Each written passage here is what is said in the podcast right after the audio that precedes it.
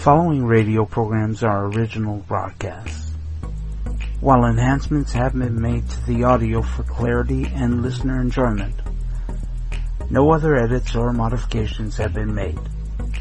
The listener may hear advertisements and notices for tobacco products, alcohol, food, and or services that may no longer be available, nor are they endorsed by whose blind life is it anyway.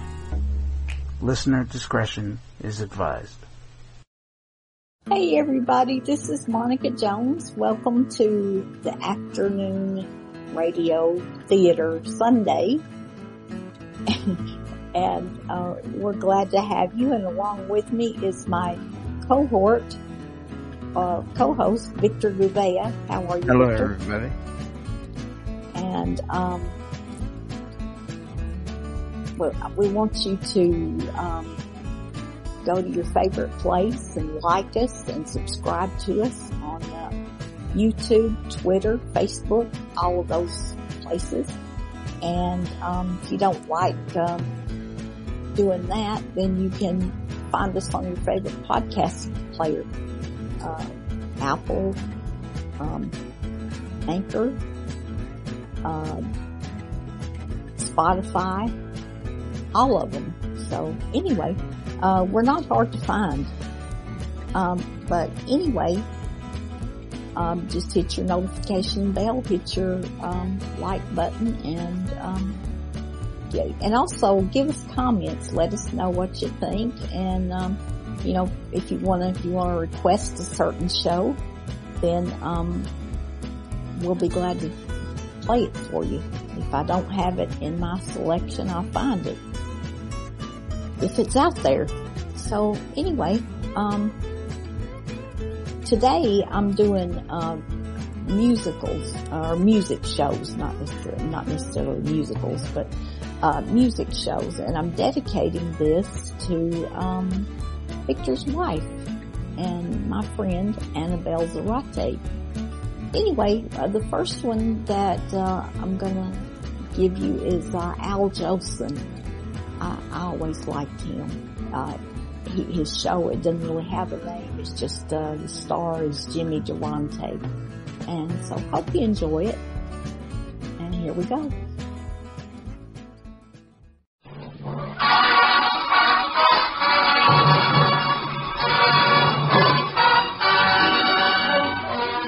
This is Ken Carpenter welcoming you to the Music Hall starring Al Jolson. So keep on looking for a bluebird and listening for its song. Whenever April showers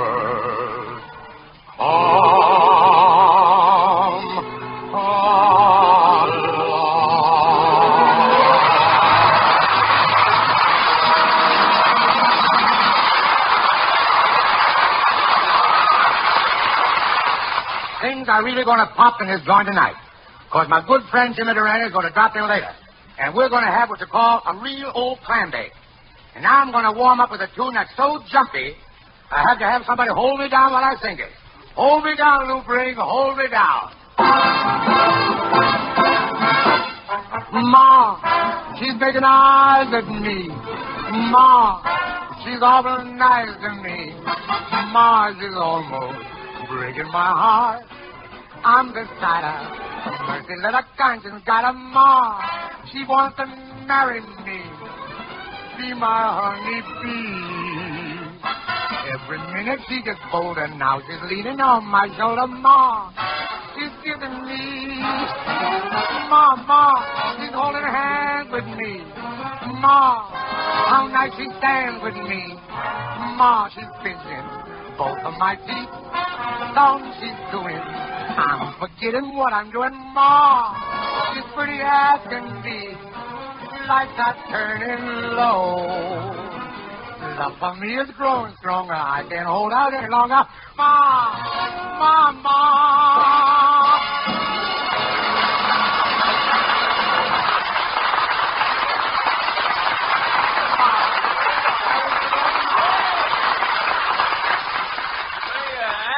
Yeah, yeah, Ken. Weren't you sort of disappointed when you had to postpone your trip to New York? I was, Ken, but the little Asa, you know, that's my little boy.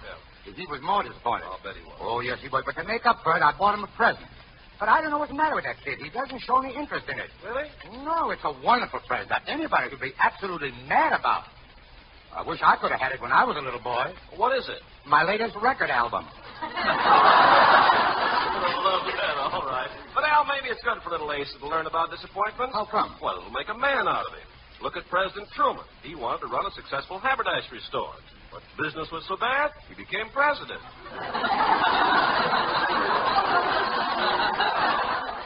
Can I get into this conversation, or uh, would you rather enjoy yourself?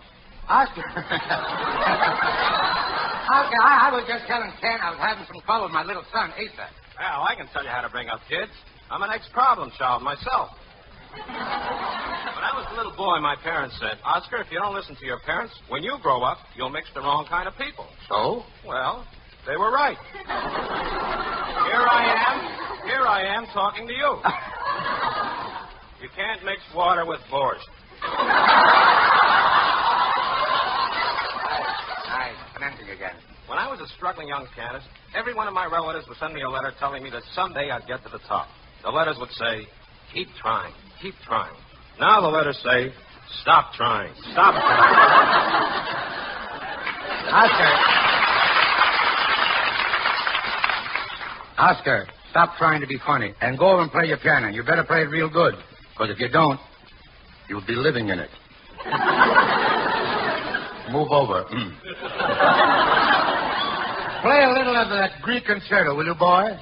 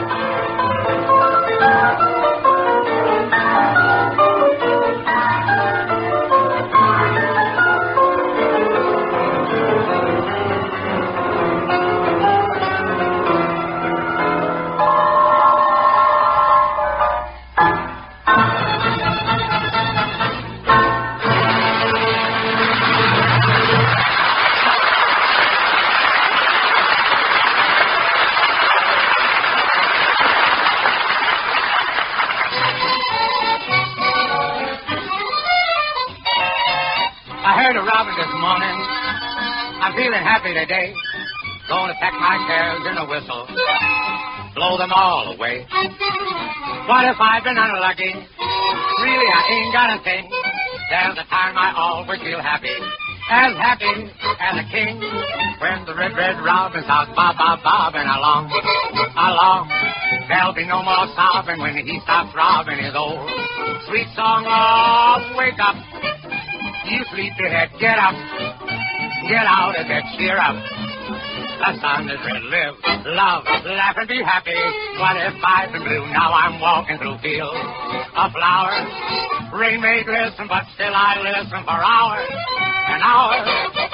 I'm just a kid again, doing what I did again, singing a song. When the red, red robin starts bob, bob, bobbing along. When the red, red robin starts bobbing along.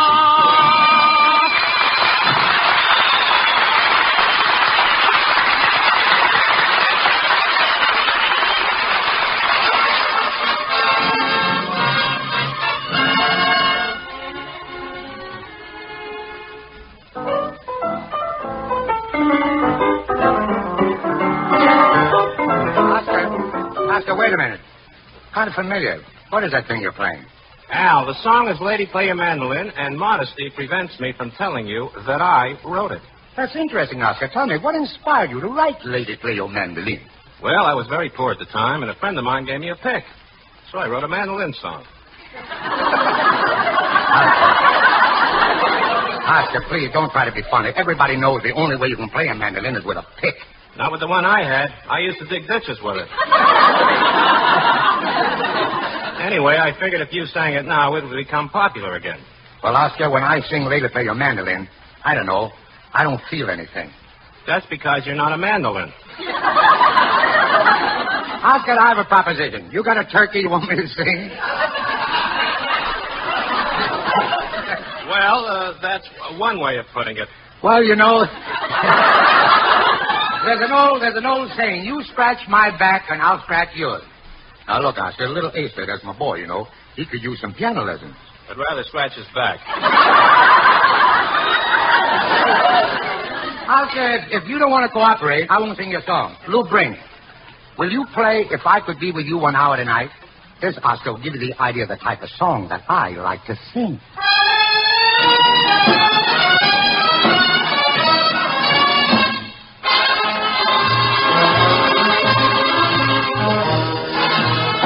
If I could be with you, I'd love you strong. If I could be with you, I'd love you long. I want you to know I wouldn't go until I told you, baby, why I love you so. And if I could be with you one hour tonight, if I was free to do the things I might, I'm telling you true, I'd be anything but blue if I could be with you.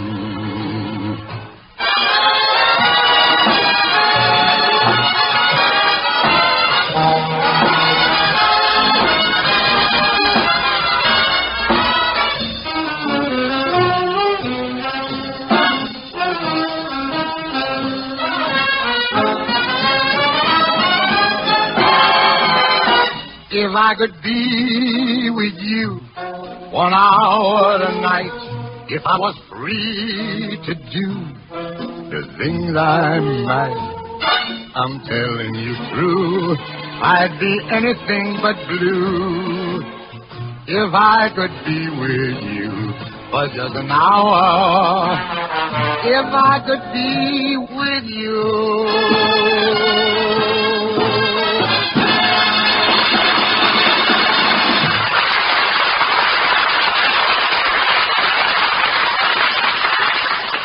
Some people come back to the music hall because they like it. Some come back because we like them. But here's the only man who has to make two appearances can get his nose in. Jimmy Durante.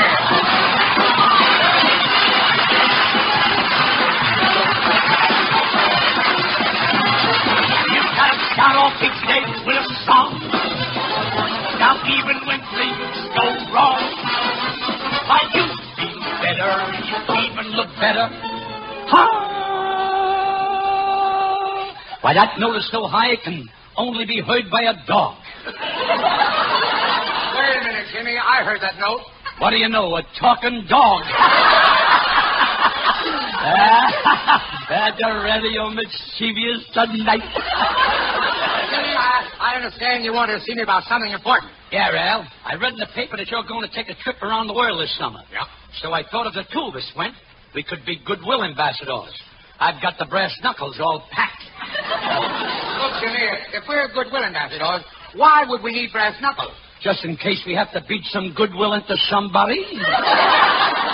I know you've been all over America, James, but have you ever taken any ocean trips? Jolson, all you got to do is ask the officers on the Queen Mary. I sat at the captain's table every day until they served dinner. Just a minute. You were on the Queen Mary, huh? You probably were a stowaway. Wait a minute, Al. I had a beautiful cabin all to myself. Of course, I didn't like the crew coming in every half hour to oil the engine. Oh, Jimmy, Jimmy. you, you don't know what traveling on an ocean liner is like. No, you don't, Jimmy. Not until you've hit a rough sea. This boat trip was plenty rough, Al. My morning exercises consisted of trying to touch the floor with both feet. Well, James, I don't know if you'll be of any help to me or not. You see, I want to go to romantic spots like uh, Biarritz, the Riviera. Ah, the Riviera. I'll never forget Count Broccoli's house party. Count Broccoli. Count Broccoli, I knew him very well. That mad enchanting night, when I took off my shoes and went wading in Lady High Bottom's onion soup. Well, I can just see myself in Monte Carlo, Paris, and Venice, especially Venice, where the gondoliers sing. Oh, sola mia, oh, sola yua. How do you like that, James? How do you like that? Oh, boy, that's beautiful. I remember floating down a canal in Venice. It was such a lovely night, I kept wishing I was in a boat.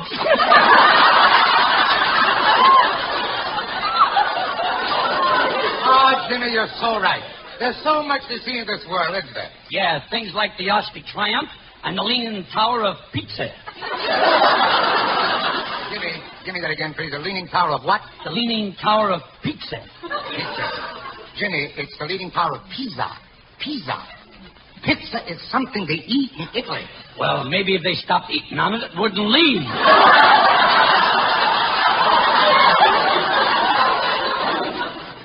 Them riders got the waist soon. Now, Wilson, here's the way your route should go. We head for Hawaii first. Last time I went by plane. Triple? Yeah, they overcharged me a little.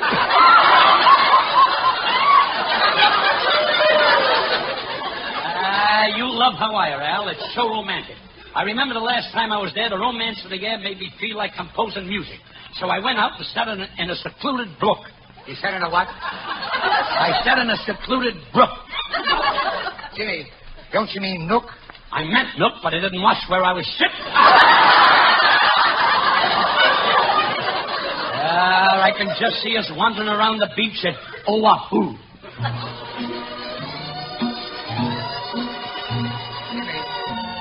Jimmy, look at the girls doing the hula in those grass skirts. Yeah, get out of my way. I want to throw some dandelion seeds at them. What for? In another month, the dandelions will choke out the grass.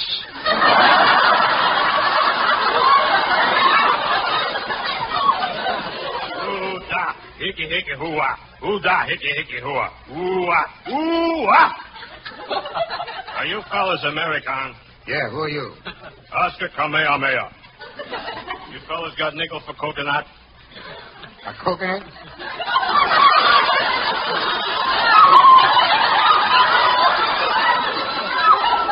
I've heard dialects, but never one like that.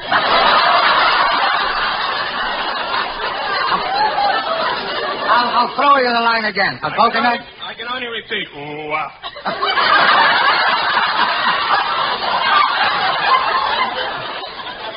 Go ahead. I'm sick of pineapple juice. Ooh-ah. I can see from that, Jimmy, we better skip Hawaii. Where will we go next? South America. We'll go straight as the crow flies. That is, if you like traveling by crow. I, I've always wanted to go to South America. Yeah, I want to be sure to see the Andes. Oh, you not only see the Andes, but I'll show you the Imuses, too.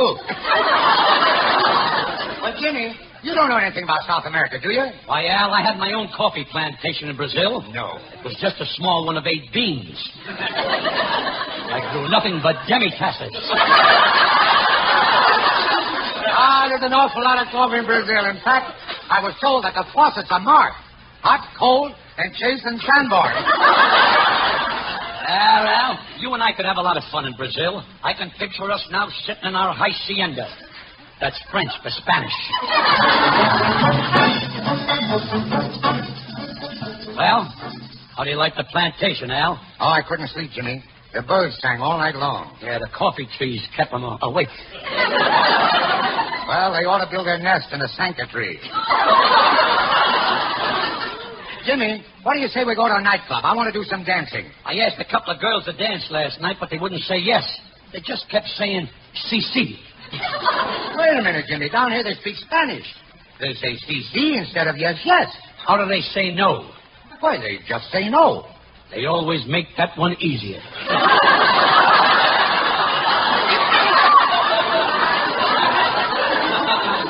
Buenos dias, hombres. Are you Americanos? It's him again.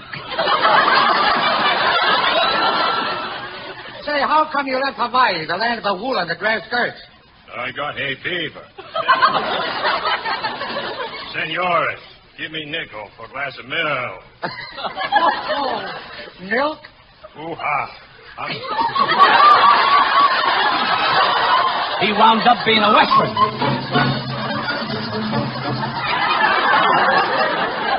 You know, Al, I'd like to make that trip. From Switzerland, we could fly over the Himalayas. Over the what? Himalayas. Look, you don't even know where the Himalayas are. Why, sure, they're right next to the Himalayas. You know, you know what would be interesting, to me? A trip to the Middle East. Yes, sir, a trip to the Middle East. It gives us a chance to ride on a camel. You see, in Arabia, everybody rides camels. Of course, I guess they're hard to get up on, you know. They're high, you know. Uh, not if you're with me, Al. How come? Well, when I want to mount a camel, Yeah. I just walk up and look him in the face, point to his nose, Yeah. and then I point to my nose, and without fail, the camel kneels with shame.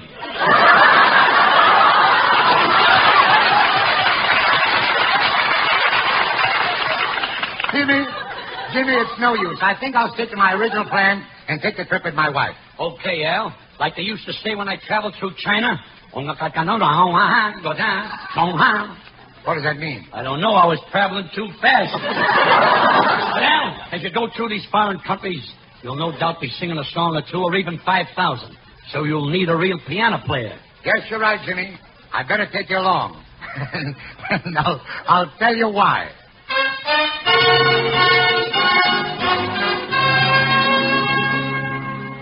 Mr. Rembrandt needed a piece of canvas before he could paint a thing.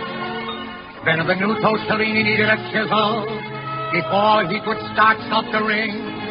And folks, Jolie needed a great piano player before he could start to sing. Al, stop worrying. I'm here. Go ahead. Let your voice start to ring. Oh, Jimmy, by the way, do you play accompaniment? I mean, can you play classic stuff like Levant or Jose Iturbi? I'm even better. Can Jose I. Trevi play this? あれあれあれあれそれそれそれそれそれそれああ、Jose, ah, make way for Nosey. Why, Jimmy, you're sensational. What are we waiting for? Let's go. Cause it's a thrill. It's a thrill. When a real piano player sits down at the keys. It makes me weak in the knees to hear him Oh, what a kick, what a kick when a real piano player starts to tinkle away. It makes a voice light and gay when he goes. I'm completely gone, I'm beside myself. Well, I can understand your bliss. Don't get excited, Al. Compose yourself. The bank was never like this. Al, listen close. You know that ain't chopped liver. Hear those harmonies. You know this is very tiring. I play with all my might. Here's a dollar, kid. Don't stop. Keep playing all night. Cause it's a thrill. Yes, it's a thrill. When a real piano player sits down at the keys.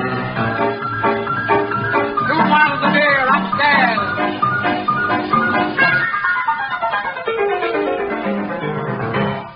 You'll notice, Mr. Jolson, I don't need Larry Parks to play the Black Keys.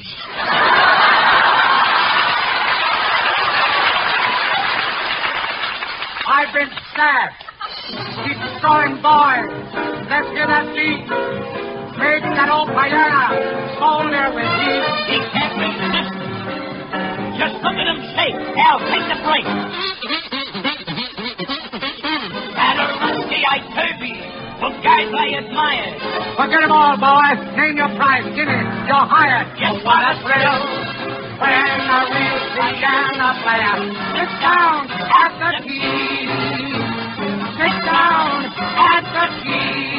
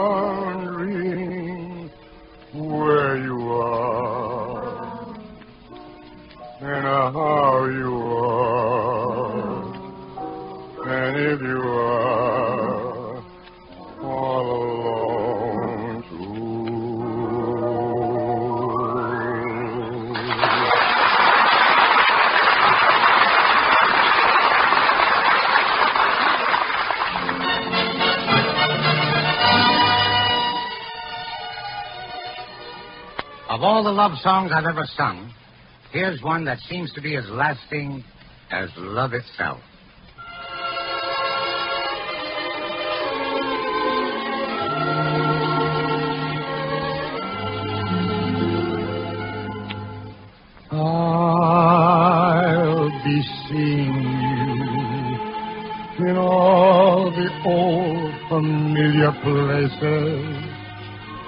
This heart and mine embraces all day through. In that small cafe, the park across the way, the children's carousel, the chestnut trees, the wishing well.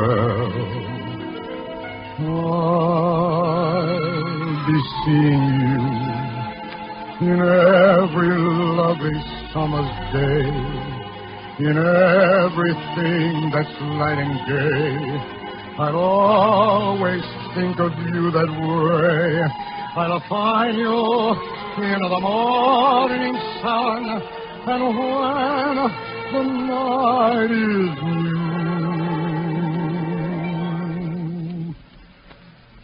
I'll be looking at the moon,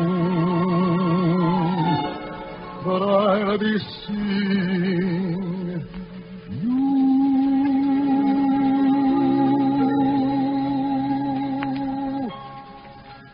Good night, everybody.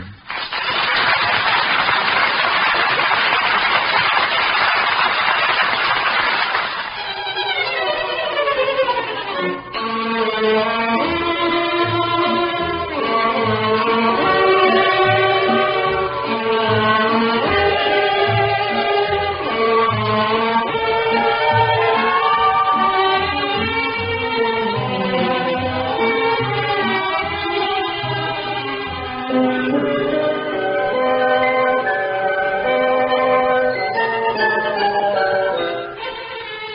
Al Jolson Show was released for listeners in the United States by NBC, the National Broadcasting Company, and rebroadcast to our men and women overseas by the United States Armed Forces Radio Service, the voice of information and education.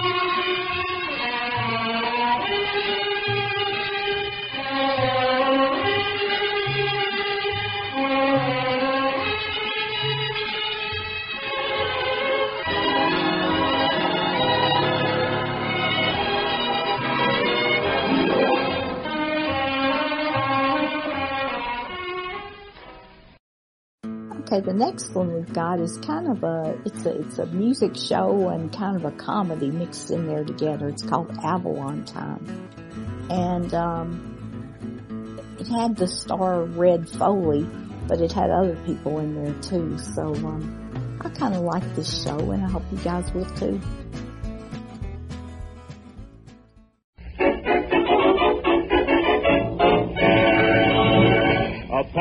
Avalon cigarettes, please. Yes, sir. Oh, just a moment, sir. Don't forget your change. You never guessed, but Avalon's cost you less. Oh,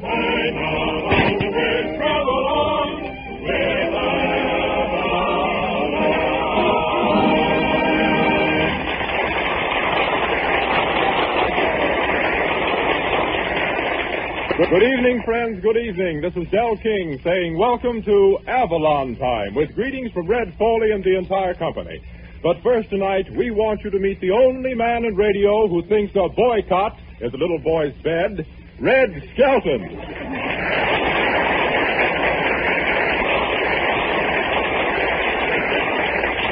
Again, good evening, ladies and gentlemen. Say, Del, your intentions are about as settled as a kick in the pants. well, speaking of a kick in the pants, uh, what's that footprint doing on the seat of your pants? Well, Turn around and look. uh, not, not me. I can't stand the glare. Besides, you can't play any April Fool gags on me. Hello, Maxwell Stroud. Maxwell Stroud. Hey, microphone, aren't you mistaking me for Jack Benny? Skelton, nobody will ever mistake you for Jack Benny. Hey, didn't I see you sitting in one of those sidewalk cafes today? You saw me sitting in a chair on the street, but that wasn't a sidewalk cafe. that was my furniture. The landlord invited me out in such a way I just couldn't refuse. I'd have paid my rent, but I had to have the money to get to the New York uh, World's Fair. You know what a World's Fair is? That's Coney Island with a Harvard accent.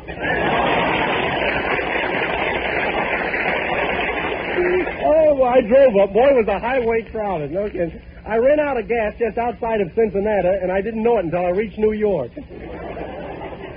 I went up there for a rest. I met a beautiful blonde. You can imagine the rest.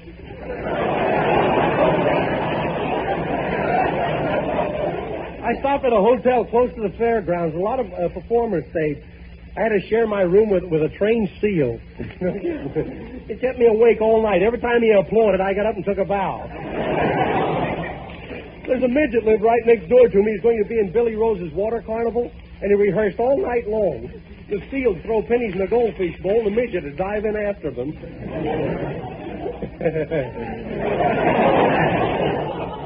Uh, Phil, oh, by the way, Phil Davis, our orchestra leader, he got a job at Billy Rose's Water Carnival. They're going to bill him as the Big Dipper. the next day I went over to the World's Fair. I carried a harpoon along with me. Somebody told me it was going to be a whaling exposition know who Grover Whalen is. That's the fellow who went to the San Francisco World Fair and threw ice cubes out the window to make people think it was hailing in California.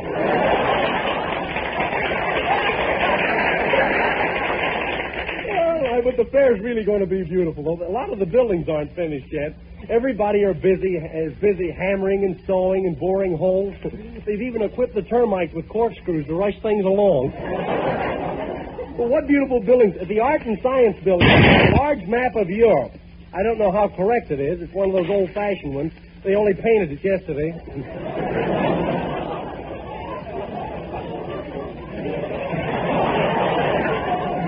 They're a lot better at rehearsal.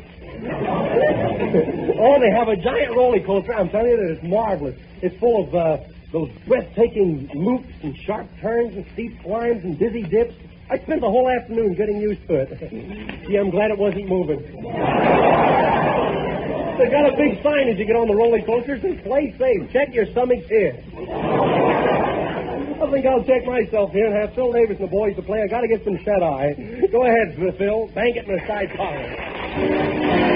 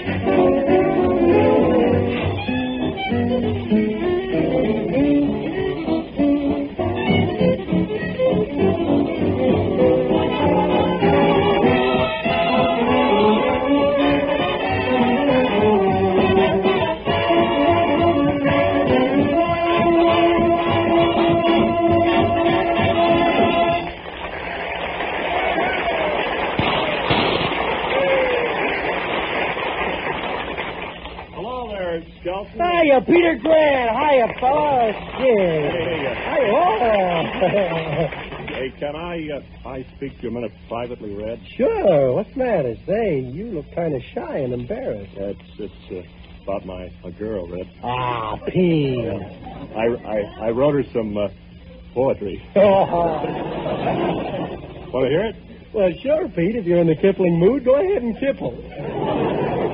Her name's Madeline, Red. Here goes. Oh. Your eyes are bright like the stars above. I adore you, my very own Madeline. Each time that we meet, I fall deeper in love. Pardon me while I light an Avalon. Say, that last line was a stroke of sheer genius. Yeah, I, I, I'm kind of proud of it myself, Red. Second verse. For Avalon cigarettes are real value. No air. And they're so smooth, so mild, and so fine. And you'd never guess that they cost you less. Oh, darling, will you be mine? Oh, you just getting it loose, Peter. Either she'll accept you or buy a carton of Avalon. of course, you haven't said anything about Avalon's being 100% union made. And a perfect blend of the choice domestic and Turkish tobaccos. That ain't the way I heard that commercial, Red Lom. and you haven't said a thing about them being three to five cents less than uh, per pack another popular price brand. That's the thing. Well, she- knows. Sure, but you probably overlook it anyway. I hope so, Red. I guess I guess something sort of come over me, Red. But here's the last verse. So together, we three, Avalons, you and me, will travel life's highway, my Madelon. And when we hear a bell, we'll gleefully yell, Don't forget your change. After all, Red, you know, I work for Avalon. Say, Pete, are you quite sure your girl will appreciate this poetry as much as we do? She should, Red. She's the sponsor. You little Dickens, you. Boy, if you had a pair of hairy ears, I'd swear you were a fox. All right for you, Red Scub. So long.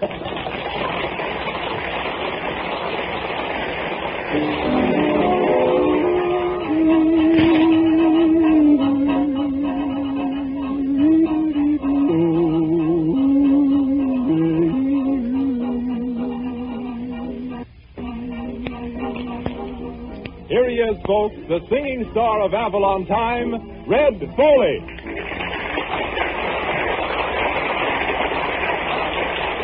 Thank you, thank you, Del, and howdy, folks. I guess all I got to tell you about my first song tonight is its title, and I'm sure most of you know, On the Sunny Side of the Rockies. I hope I do. On the sunny side of the Rockies, where the desert kisses the sea, there I felt my love near the Rockies when we said goodbye tenderly. Though mountains are high and we're far apart, in my dreams I'm with my sweetheart on the sunny side of the Rockies, where the desert kisses the Though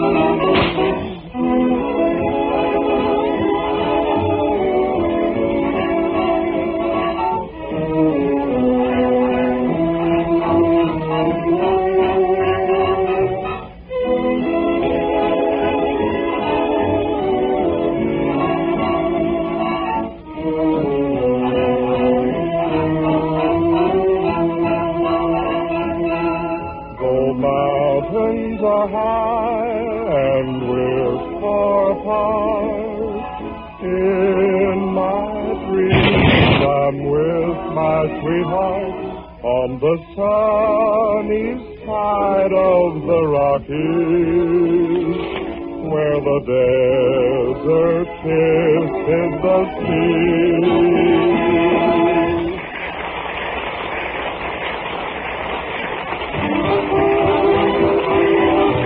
Bob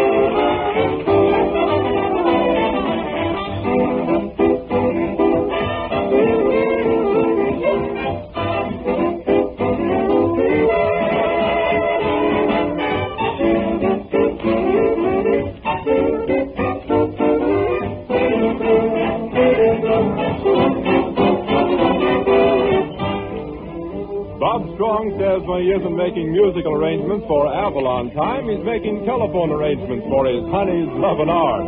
Very nice arrangement, Bob.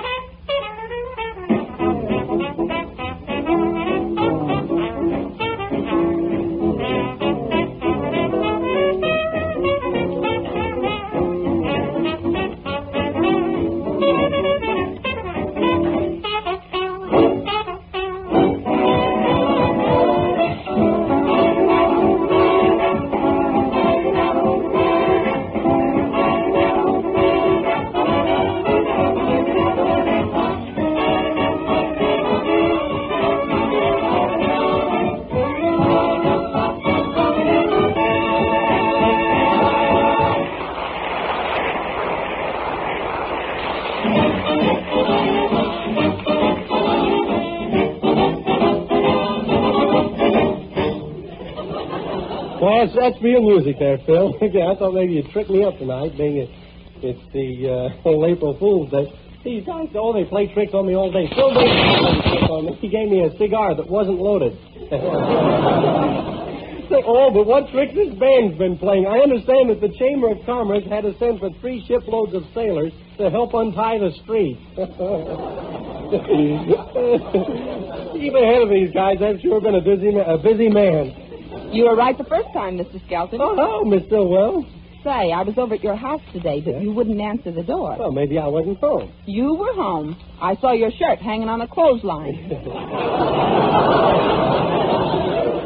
Say, you know what today is? Sure. Happy birthday. It's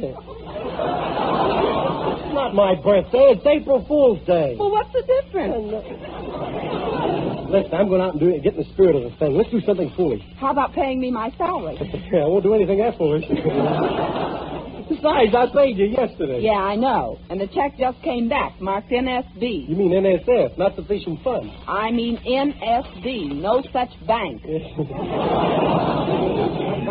funny, I made a deposit with a banker at a roulette table. Say, come on, let's play some tricks on people, huh? Oh, no. Oh, come on. You've been saying no all day. Yeah? And it's a good thing I didn't meet Errol well, everybody's been playing tricks on me. I'm going to play a trick on somebody else. This morning, when I got out of bed, I started unwrapping a big package. Well, what's wrong with that? I was in it. Oh, yeah, I've been pretty careful, though. Del King thought I fell for one of his tricks. he had a loose red string hanging out of his coat. Did you pull it? I pulled string for about 20 minutes. Here he comes now. Hello, Red. Uh, hello, Miss Stillwell. Hiya, Del. How's Trick? Okay, I guess. Red, uh, you won't believe this, but uh, while I had my back turned, some dirty thief stole my red flannel underwear.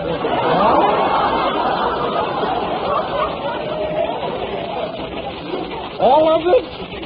Everything but the zipper. Oh, hello, Mr. Skelton. Well, heck, you got enough dandruff on your collar to get up your quickly. What's the matter with you? You look, you look uh, mad enough to snap your fingers. What's the somebody do? Play a, a April Fool's trick on you? Well, in a way they did. I saw a hat laying in the gutter and I picked it. And what do you think was in it? My uncle. What was the matter with him? Oh, nothing. He's just lazy. Every night he comes home dead lazy. and not only that, I was insulted on the streetcar. What happened? Did the conductor slap your transfer instead of punching it? Oh, heavens, no. He kept glaring at me as if though I hadn't paid my fare. but I kept glaring right back as if though I had. very, very smart move, Hercules. Well, I came down to see if you could use me on the program tonight. Uh, not tonight, Hercules. Oh, well, then, I'll be on my way. You see, I have to dash home and rinse out a few things.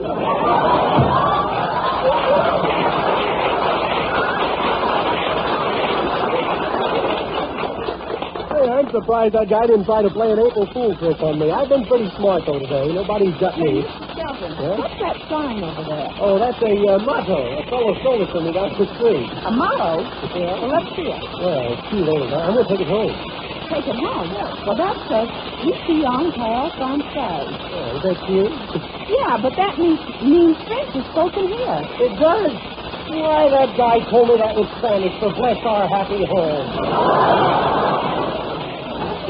Oh, here comes that guy with amnesia. Believe. well, who are you this week? Uh, uh, my, uh, my name is Stein, Stein, huh? You look like an old mug to me. and uh, this is your secretary, I believe. ah, you're beautiful. Where did you get those eyes? They came with the body. Mr. Skelton, I'm afraid you've lost your sponsor. Ah, go on. Yes, I'm afraid so. Ah, you're, fa- you're I lost my foot. You kidding? No. Well, Mr. Skelton, he was on a ship that foundered off the Hawaiian Islands. oh, you're kidding. No. Oh, if that ship sinks, we're sunk. Wait, send out an SOS. It's not your place to send out an SOS. Don't you know what SOS means? Sure, save our sponsor. We'll send out an SOS or we'll all be on WPA. Wait a minute. You better check on that. Call a newspaper Okay, office. give me the telephone. Hello, operator. Give me a newspaper. This is a telephone exchange, not a newsstand. Yeah. I want the newspaper office. Get me the Express. Sorry, the expresses aren't running. I'll get you a local. Yeah. Never mind. Give me the weekly rag. Your audience will give you that, Mr. Skelton. Say, what do you think I am, a sap? I'll give you information. Well, connect me with a newspaper office, any newspaper. I'll give you the Daily Double. Yeah, okay. City desk, daily double. Uh, have you any news of a ship that's in distress off of Hawaii? Off where? Hawaii, Hawaii. Even I wouldn't try to make a gag out of that. Listen, I'm trying to find out about a ship that's lost. Why don't you take care of your trinkets? Oh, it ain't my ship. It's a steamship. It's lost. It's foundered. I'll give you the lost and founder department. Classified A. Look, I'm trying to locate a ship. It's Uh, lost. 60 cents a line for one insertion. Oh. Listen, lady, I've got high blood pressure. and I'll connect you with the circulation department. Look, Circulation department. listen, uh, a boat is off of Honolulu. I've been trying to... Honolulu. Uh, Honolulu, Lulu. Uh, Lulu ain't here. She got married and went out of circulation. Look, our sponsor's on a boat that's going to sink. Gonna what? Sink, sink. Your program? No, the boat. Well, confidentially, so do you. Goodbye. Not there. Too soon. Hey, wait, the guy hung up. Now what are we going to do? Uh, Mr. Skelton, Ah. I just happened to think. Well, this is no time to start bragging. But I just recalled that it wasn't your sponsor, it wasn't a steamship. It was a sailboat, and it wasn't off the Hawaiian Islands, it was off Long Island. And it wasn't floundering, they were fishing for flounder. Oh, yeah? Oh, I see. A little April Fool gag, eh? yeah. Oh, very good, very good. Well, Miss Stillwell, cancel that SOS and hang an SRO sign on that guy. SRO, that means standing room only. Yeah, and I'm going to knock you down and step all over you right now.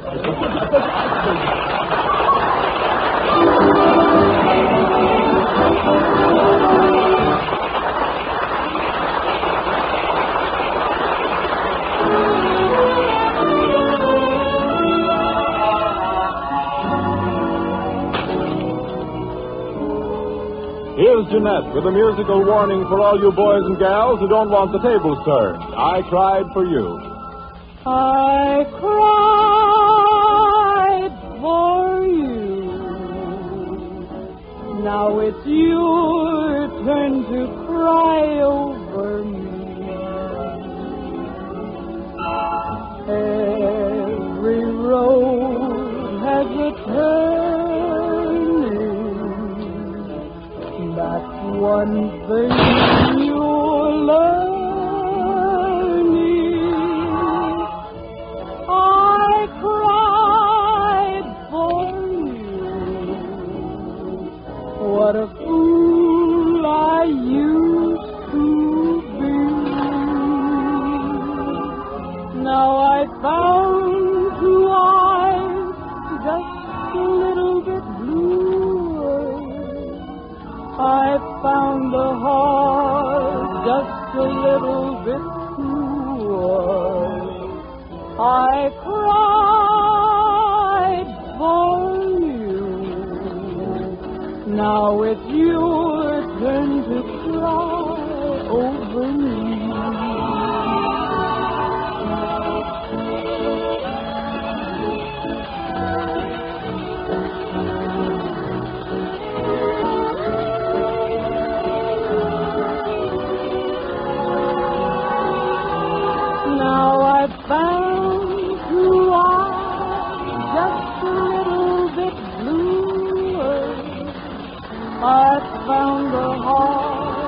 Just a little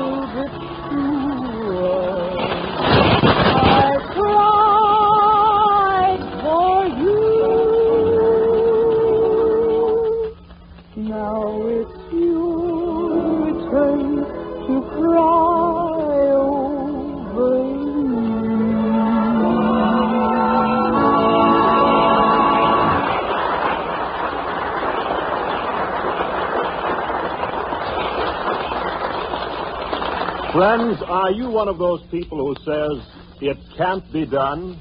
Who says a cigarette that sells for three to five cents less than other popular price brands can't be top quality? Well, let me ask you one question. Why can't it be done? Prices on practically all other commodities have been reduced and quality still maintained. Why can't it be done in a cigarette? Well, friends, it can and is being done in Avalon cigarettes. Now, we have volumes of facts and figures that would prove to you Avalon's are highest quality. 100% union made from the choicest of Turkish and domestic tobaccos, and blended with a skill that cannot be surpassed. But there's a faster and better way to prove the point. Buy a pack of Avalons yourself and let your own taste prove it to you. With the very first cigarette, you'll know beyond all doubt that Avalons positively do give you top quality for three to five cents less than other popular price brands. Friends, why not try Avalons tonight? You'd never guess they cost you less. Nicely done, Peter Grant. And now here's a melody that will carry you back to memory lane. Red Foley and the Avalon Chorus sing Carry Me Back to Old Virginia.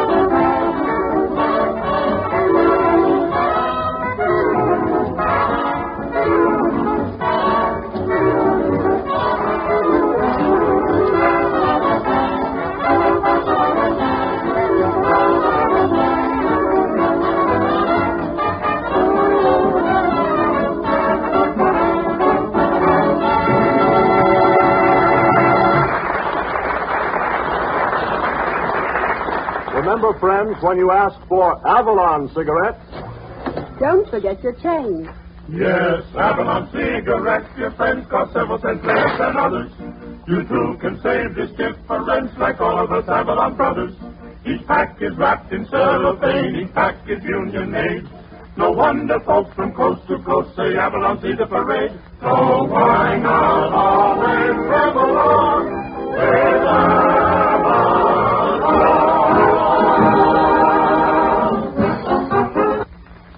you'd never guess, but Avalon's cost only 10 cents plus city or state tax.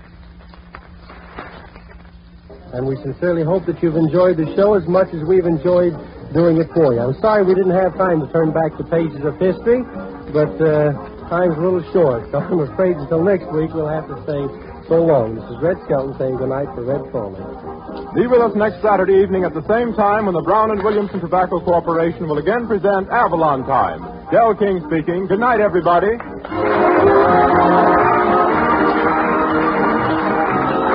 Avalon Time originated in the studios of the Nation Station and has reached through the National Broadcasting Company.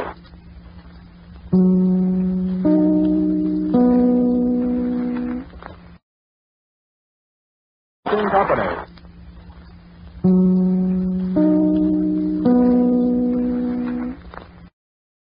Okay, everybody, this next one is one of my favorites, uh, Benny Goodman, and um, he's doing uh, Under the Shade of the Old Apple Tree, and I love that song. Um, kind of brings back some romantic memories. Um, even though I wasn't born, or even though I wasn't a, a young girl around that era, it still has uh, romantic memories for me. But anyway, um, and so I thought Annabelle might like it as well. So here we go, Under the Shade of the Old Apple Tree with Benny Goodman.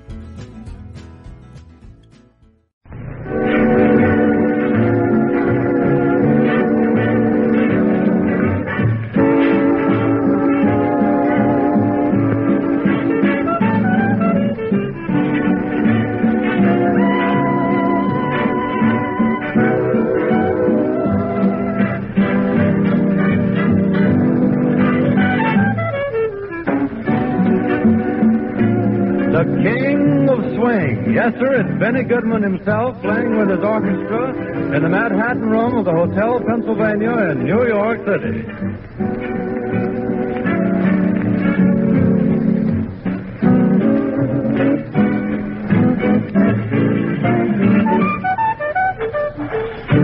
You're in the shade to begin with, yes, sir, in the shade of the old apple tree. Benny Goodman.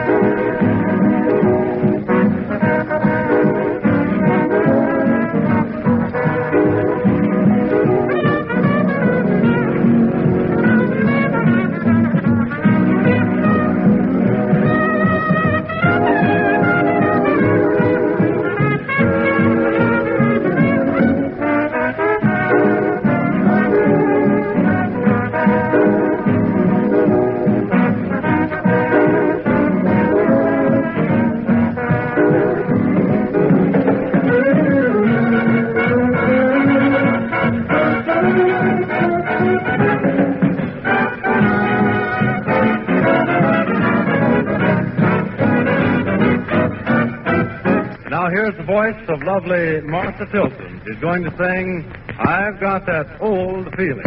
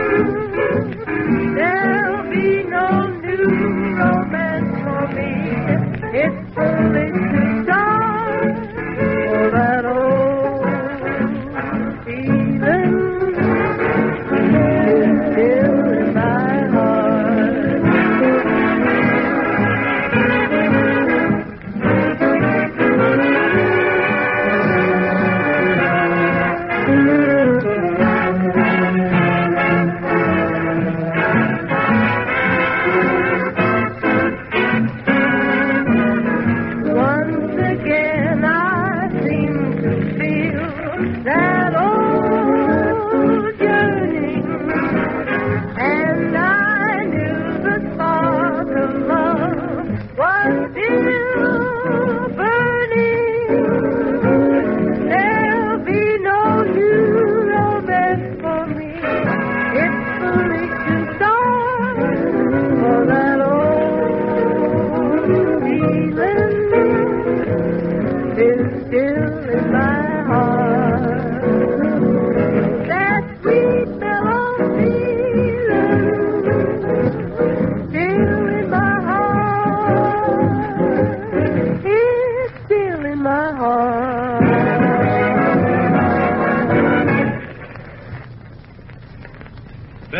And his orchestra picturing in music Moonlight on the Highway.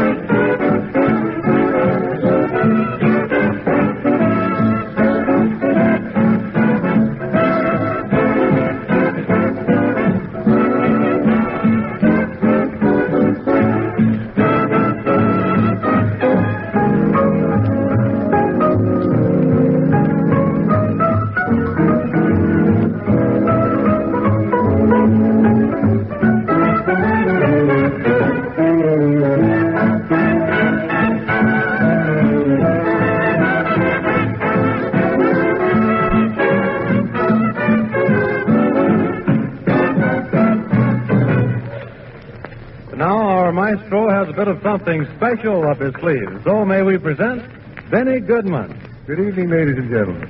Benny Goodman announcing the trio again with Teddy Wilson at the piano, Gene Krupa at the drums, and Whispers in the Dark. Take it, Theodore.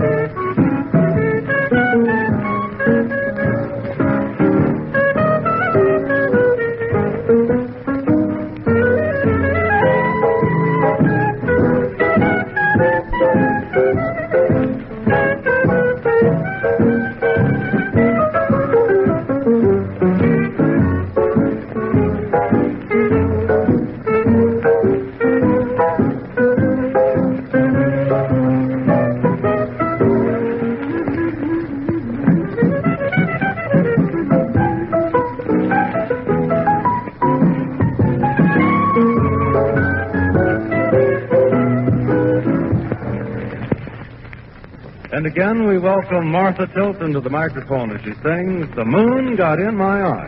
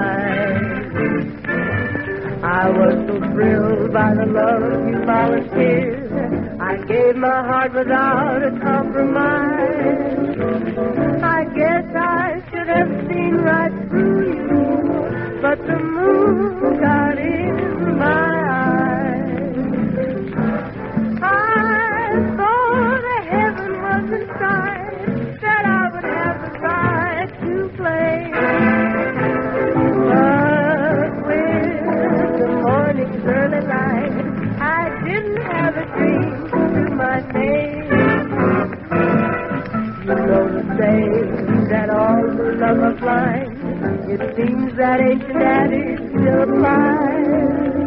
I guess I should have seen right through you, but the moon got in my eyes.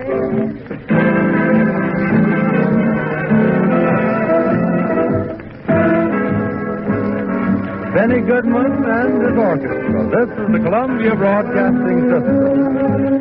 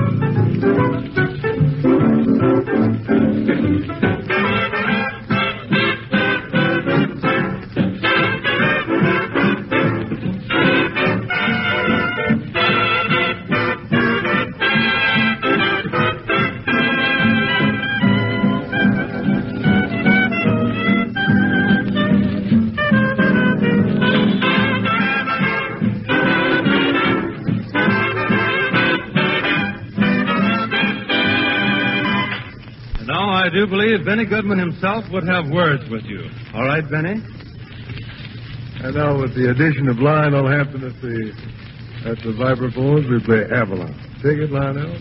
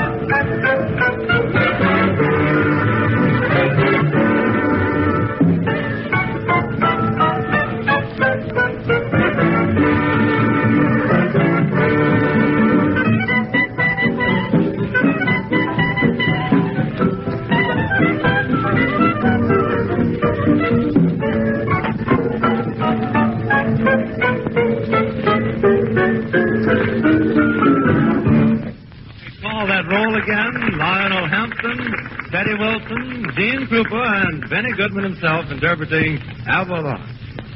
We welcome again to the microphone Martha Tilton. She sings, I'd like to see some more of Samoa.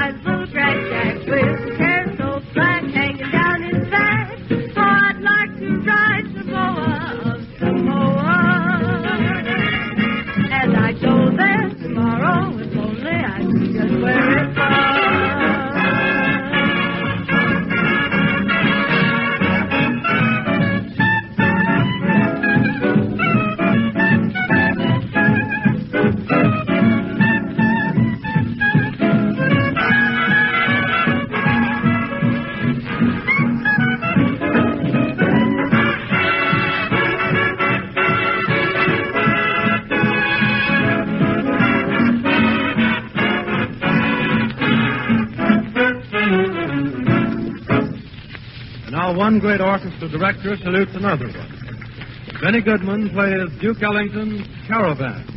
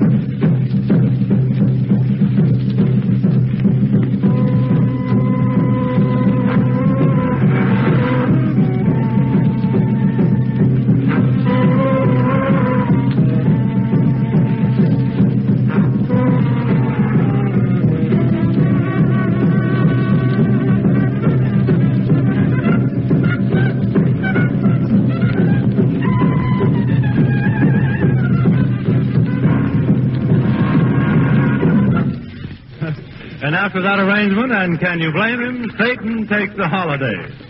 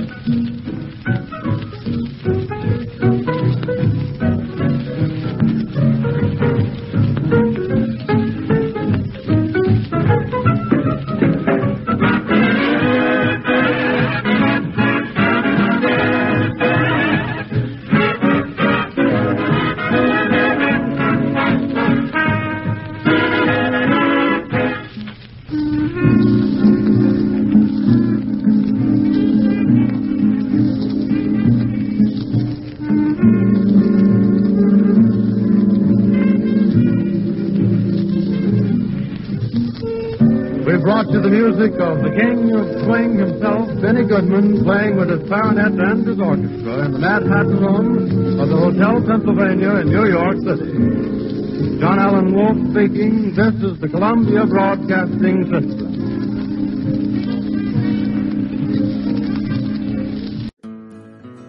Okay, um, this next one is um, Dinah Shore, and um, I kind of like Dinah Shore. She's um, but the funny thing about these shows is that um, some of my shows she sounds really young, and then in the other shows she sounds you know a lot more mature. So I've got one of each, and or do I have one of each or just one? I've just got the one. I th- think the one I have, she sounds younger. Um, but anyway, I have both kinds. I think I was going to put both of them in here, and then I had to take out one because otherwise, I have a habit, y'all, of making my shows um, a hundred hours long. So, so I tried to watch it this week. But anyway, here's Dinah Shore and Somebody Loves Me. Bless her heart.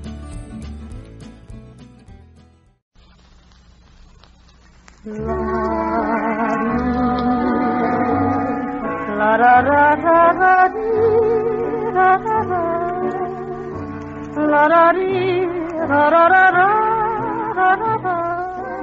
Ladies and gentlemen, a new program of songs by Dinah Shore with Paul Lavalle and his orchestra, brought to you each Sunday at this time by Bristol Myers, in appreciation of your friendliness toward Minit-Rub, Modern Chest Rub, and Sal Hepatic, a famous laxative. And now we bring you radio singing sensation, chosen as the outstanding new star of the year, Ladies and gentlemen, Miss Dinah Shore. Thank you. Thank you, Harry, and good evening, everyone. Dinah, you know you're positively radiant tonight. Simply bubbling over. Uh, of course, there's a reason. Well, indeed there is. My alma mater, Vanderbilt, won their big game of the season yesterday. Here, here. So tonight I'm going to sing as my first song, a tune I've always loved and I hope they love. A happy bit of music that came out just about the time I was in my graduating class at kindergarten. Not London Bridge is falling down. No, no, Harry. That came out when you were in kindergarten. Yeah. well, we won't talk about that. Now, you were saying, Dinah. Not saying, Harry, singing. Somebody loves me. I wonder who. I wonder who he can be. Somebody loves me. I wish I knew who he can be. Worries me. For every boy who passes by, I shout, hey, maybe you were meant to be my loving baby. Somebody loves me. I wonder who. Maybe it's you. When this world began, it was heaven's plan. There should be a girl for every single man. Ooh, my great regret, someone has upset heaven's pretty program, for we've never met. Somebody loves me. I wonder who, baby, maybe it's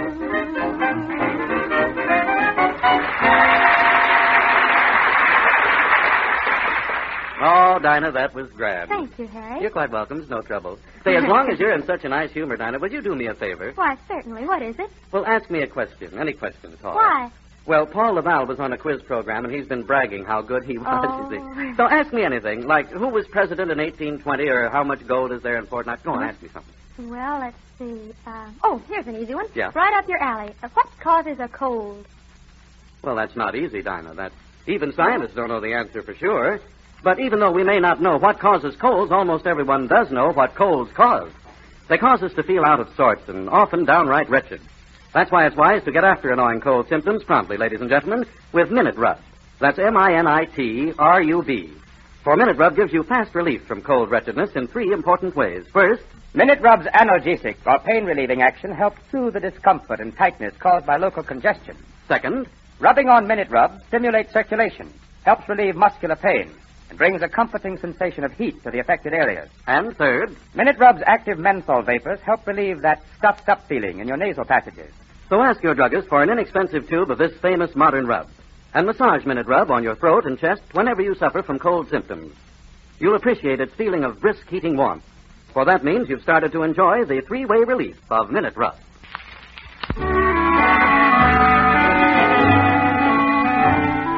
Now, Dinah, uh, what about your record for this week? What happens there? Well, Harry, it's an oldie that's been hibernating for a long time. Oldie, huh? Uh-huh, and we woke it up and made a new arrangement. And, well, see if you don't like Miss You. Miss you. Well, I'd like anything you sing, Dinah. You know oh, that. you sweet thing. No oh, well, incidentally, Harry, we've written special lyrics to the verse that I'm sure all the girls who write to that one and only will more than understand. I'll bet they will. Well, Dinah Shore sings one of her record releases, Miss You. When day is done and perhaps is darling, think of me, lonely me. For though you're gone, our love lives on. If you could only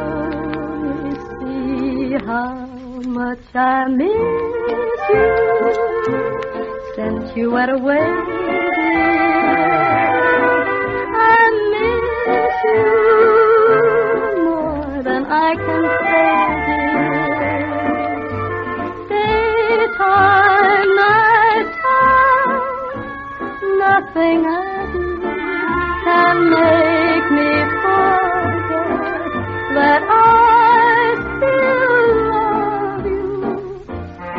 You. In my dreams I'll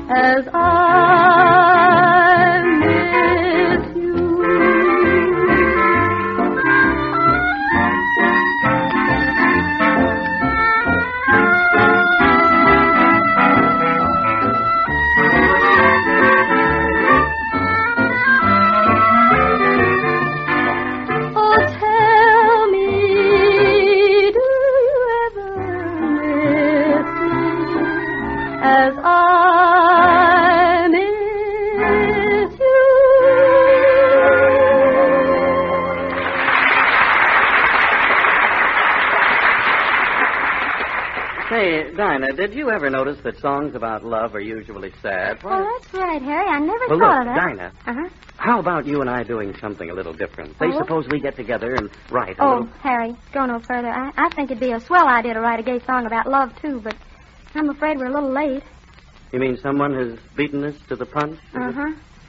I'm afraid the songwriting team of Von Zell and Shore will have to wait for another inspiration. Nobody tells me anything. No. Well, What happened? Who did it? Well, when I was in Boston recently for the opening of Mr. Cantor's new show, I also saw the Olsen and Johnson show, and one of their catchiest tunes in it was a song called Happy in Love.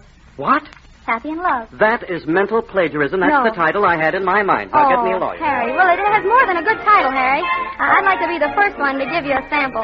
Happy in love, oh, oh, what a feeling. You're never, never, never happy till you're really, really, really happy in love. Nothing on earth can give you that feeling. You may be silly, silly, sappy, but oh, baby, baby, when you're happy in love,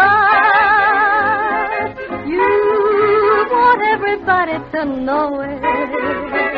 You'd like to get up on the highest steeple, shout to people, happy in love, the sky's your ceiling. You lucky, lucky, lucky happy. It's great to be living when you're happy in love.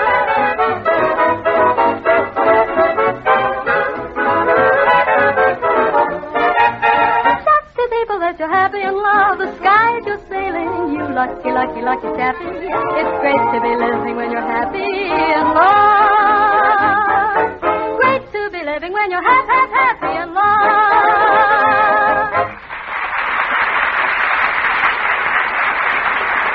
Oh, that was really swell, Dinah. You know, you always sing better than usual. Oh, thank you very much, Harry. No trouble at all. You- really, you have a lovely voice, Dinah. Oh, well, you're very sweet, but why are you saying that now, Harry? Well, that's because I always say exactly what I think when I think it. you But think of our audience. Oh, I always do, Dinah. Oh. Yes. I always tell them exactly what I think, too, and that's a pleasure. Because what I tell them about Sal Hepatica can benefit them a lot. So, ladies and gentlemen, just remember this, won't you? That whenever you need a laxative, you can always depend on Sal Hepatica to give you speedy, gentle relief, usually within an hour. And that's mighty important for this reason. It means you need never put off till night taking the laxative you need in the morning or during the day. Remember this about Sal Hepatica, too. It also helps sweeten an upset stomach by helping to reduce excess gastric acidity. So be sure to stop at your drugstore tomorrow for an economical bottle of Sal Hepatica. Then, whenever you need a laxative, morning, noon, or night, see how much faster you feel better when you take gentle, speedy Sal Hepatica.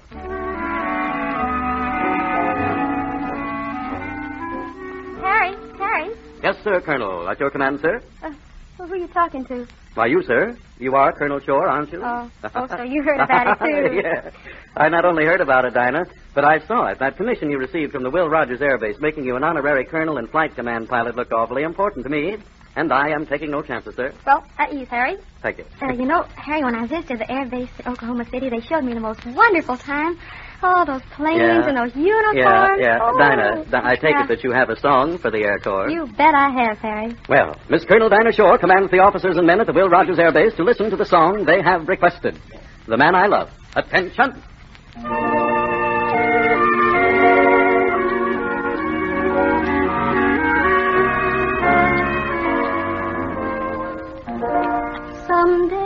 He'll come along, the man I love, and he'll be big and strong,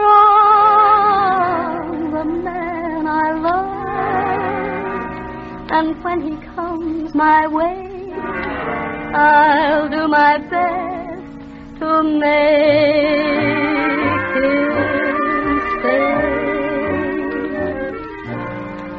you smile, I'll understand. And in a little while, you'll take my hand.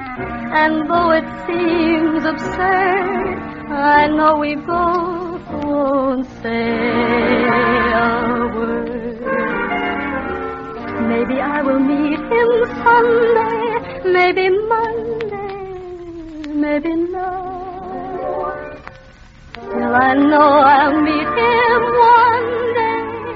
Maybe Tuesday will be my good news day.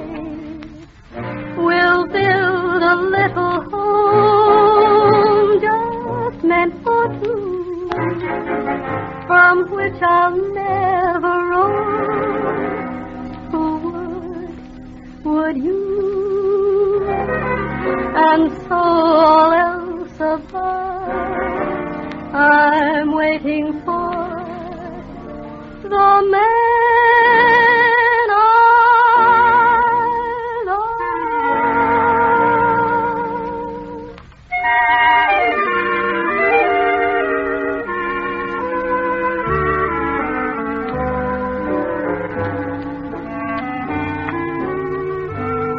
Well, Dinah, I'm sorry, but we have to go now. Oh, is the time gone already? Mm-hmm. Folks, I love to sing, and if you like to listen, come to see us again next Sunday, won't you? And ladies and gentlemen, if you have a cold, Remember Minit-Rub. if you need a laxative, Remember Sal Hepatica. and if you have 15 minutes at the same time next Sunday, Remember Dinah Shore.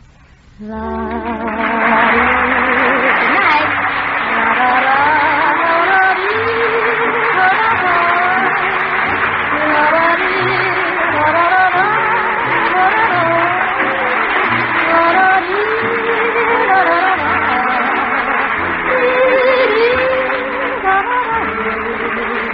the National Broadcasting Company.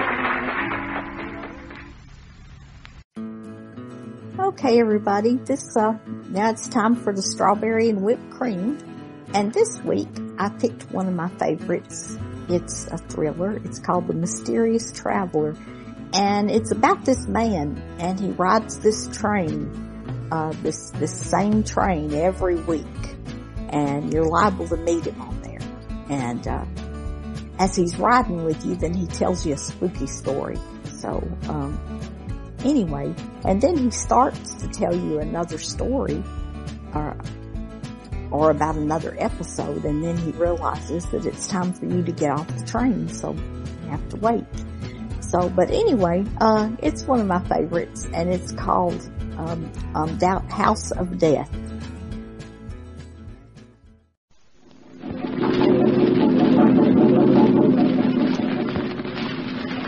The Mysterious Traveler.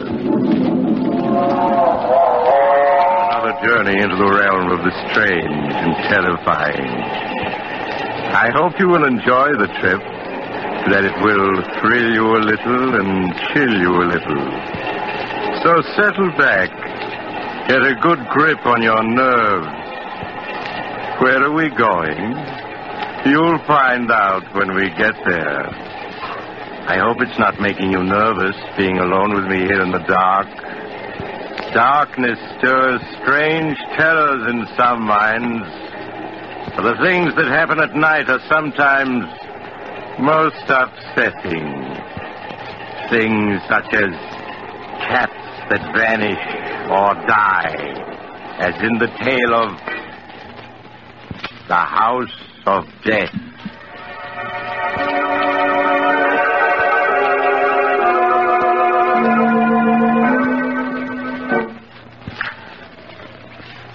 Hate living out in the country this way, Louise.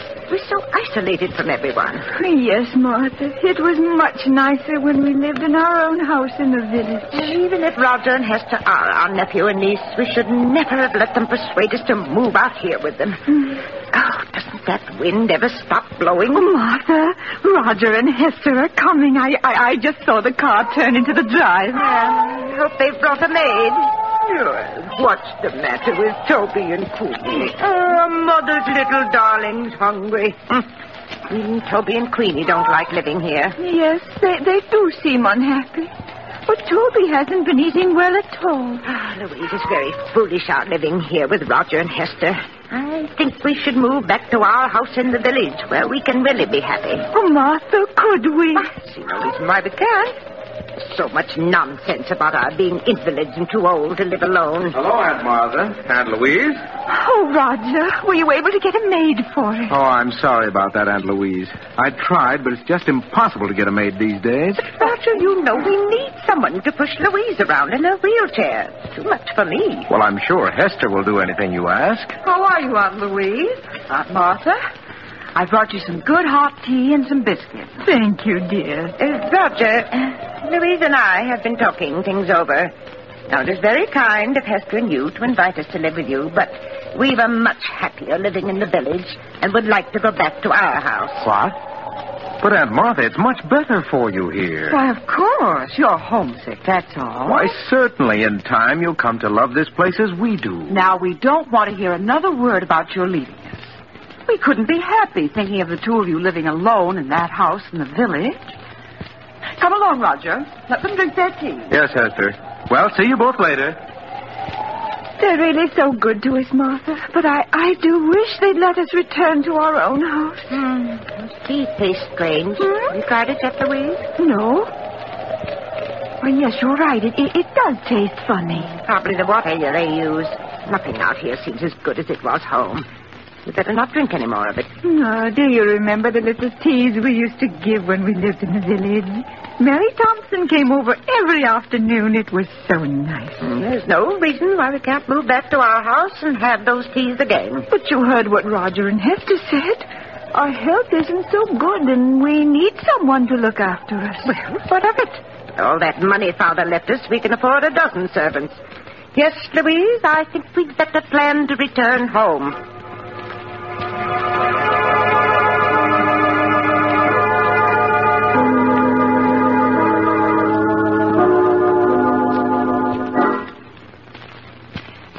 The mail car in sight, Louise? No, Martha, not yet. You know, I've been thinking quite a bit these past 24 hours about returning home, and I think we'll leave here in a few days. Oh, Martha, that would be wonderful. Oh, look, here, here comes George Gibson now with a mail. And that time, too. Yes. Ah, ah, how would fat Toby and beautiful Queenie like to go back to their own little home? Oh, Martha, they understand perfectly what you're saying. Look how happy they are. Good, they do. Hello, Aunt Martha. Oh. Aunt Louise. George Gibson just delivered the Sentinel. Oh, Here you are. Thank you, Roger. We've been waiting all day for you. Oh, that's all right, Aunt Louise. Hester will soon bring you your supper. Ah, now, let's see. Oh, Martha, let's look at the obituary notices first. That's Just what I was turning to, Louise. Ah, here we are. Did anybody we know die? Now, let me see. Oh, yes, yes. You remember Amos Wilson, don't you? Yes. He died two days ago. Poor Amos. He was about your age, wasn't he, Martha? Certainly not. He was a good deal older. Martha, look at this. Why, it says that Mary Thompson is entering the home for the infirm. The poorhouse? Oh, no, it can't be. Oh, the dreadful place. I'd sooner be dead than in that home. Poor Mary. Oh, shudder every time I think of that horrible place. The poorhouse. Martha, after we move back to the village, can't we have Mary come to live with us? Yes, of course. Going to the poorhouse would be the death of her. Oh. Huh?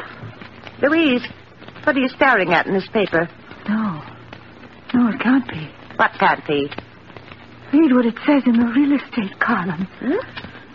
The old Abbott mansion, owned by the Mrs. Martha and Louise Abbott, has been put up for sale by their nephew, Roger Abbott. What? Mistake. We never told Roger to sell our house. I wouldn't dream of it. Well, Martha, it's been in the family for almost a century. How could Roger do such a thing? I'll soon find out. Roger! Roger! Now, Martha, you, you mustn't get excited. Why should he want to sell our house? Are you calling me, Aunt Martha? Yes, Roger. What's this in the Sentinel about our house being for sale? Oh, is it in the Sentinel? Oh, I'm sorry. It is a mistake, isn't it, Roger? No, Aunt Louise. Oh, You see, as co-trustee of grandfather's estate, I thought it would be a good idea to sell the house. Prices are high these days, and the house is rather old. But you had no right to put the house up for sale without telling me. I won't hear of the house being Now, sold. you mustn't get excited, Aunt Martha. If you don't want the house sold, I'll remove it from the market. Oh, please do. We couldn't live in the house if it was sold, could we, All right, all right. I'll take care of everything. Everything's going to be all right now. Oh, I don't like it, Louise. I don't like it at all. Why did he try to sell it without telling us? It, it does seem strange. Louise, we must get in touch with Judge Smith. Yes. He's the administrator of Father's estate, and he'll take care of everything for us in the way we want it. It isn't that I don't trust Roger, but you must recall the scrapes he was in when he attended college. His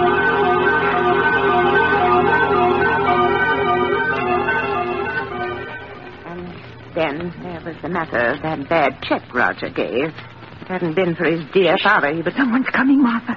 I have your suppers for you. Now, please eat them before they get cold. Yes, Hester. There you are. Just call me if there's anything else you want. Yes, does Mother's beautiful Queenie want something to eat? I don't see Toby any place around. Well, he's probably in the kitchen. Now, say pretty please, Queenie, and Mother give you this nice piece of meat. That's Mother's darling. Here you are. Oh, isn't she lovely, Louise? Oh, yes. Queenie has such wonderful manners. Uh, we'd better eat our soup before it gets cold, Martha. Yes, and as I was saying, Louise, I don't care for Roger's attitude at all. Ask me, he's been behaving very strangely. Yes, Martha. Martha. Hmm? Martha, that, that piece of meat you gave Queenie doesn't seem to have agreed with her. She looks ill. Oh, Yes, you're right. Oh, Queenie, what's the matter with Mother's little oh, Martha, darling? she's in agony. What can we do? Oh, Roger, Roger, come quickly. Oh, poor Queenie. Roger, suffering so. Oh, Roger, do something. We must help poor Queenie. Oh, Roger, look. I'm afraid it's too late, Aunt Martha. She's dead. Dead? But It can't be. She was all right just a few minutes ago. Things like this will happen, Aunt Martha. She was old. She probably had cramps. Roger, you better take Queenie out of here. All right, dear. Poor Queenie. We've had her ever since she was a little kitten. Twelve years now. There, there, Aunt Louise, you mustn't cry. You still have Toby. Now, why don't you eat your supper? You'll feel much better if you do. Hester, how can you speak of food at a time like this? With poor Queenie's body not even cold. I'm sorry, Aunt Martha. If you want me, just call. Martha, it won't be the same without Queenie. I simply can't understand it. One minute Queenie was perfectly well, and after you gave her the meat, she became ill. Yes, she was perfectly well until she ate the meat. Louise, the meat, that's it. Don't understand, Martha. The meat, it was poisoned. Poisoned? Louise, that poisoned meat was meant for us. Martha, you don't mean that Roger and Hester... Oh, no. Yes, no. Louise, they're after our money. Oh, what are we going to do? We, we, we can't get at the phone. Got to get in touch with Judge Smith. Oh. Our lives depend upon it.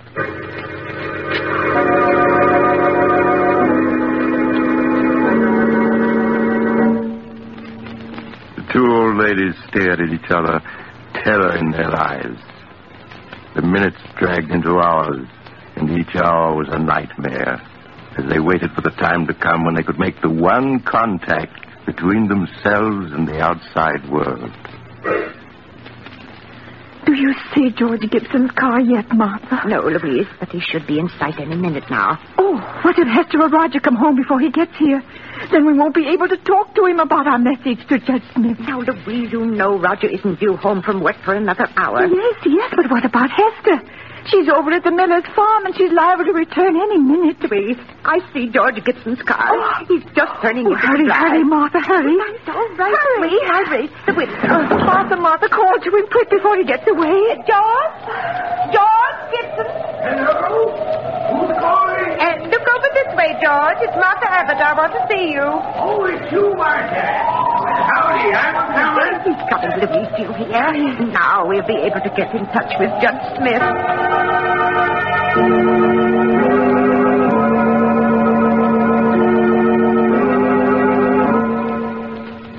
But after George Gibson left the Abbott sisters, he met Hester a half mile up the road. The two conversed for a minute. Then George Gibson continued on his way. Hester stared after him as he drove away, her face tense and white. Then, as if suddenly understanding the implication of his words, she turned and ran towards her home, her heart pounding with fear. Roger! Roger, I just met George Gibson, and he told me that when he delivered the mail here, Aunt Martha and Aunt Louise called him into the house. Call him into the house. Yes.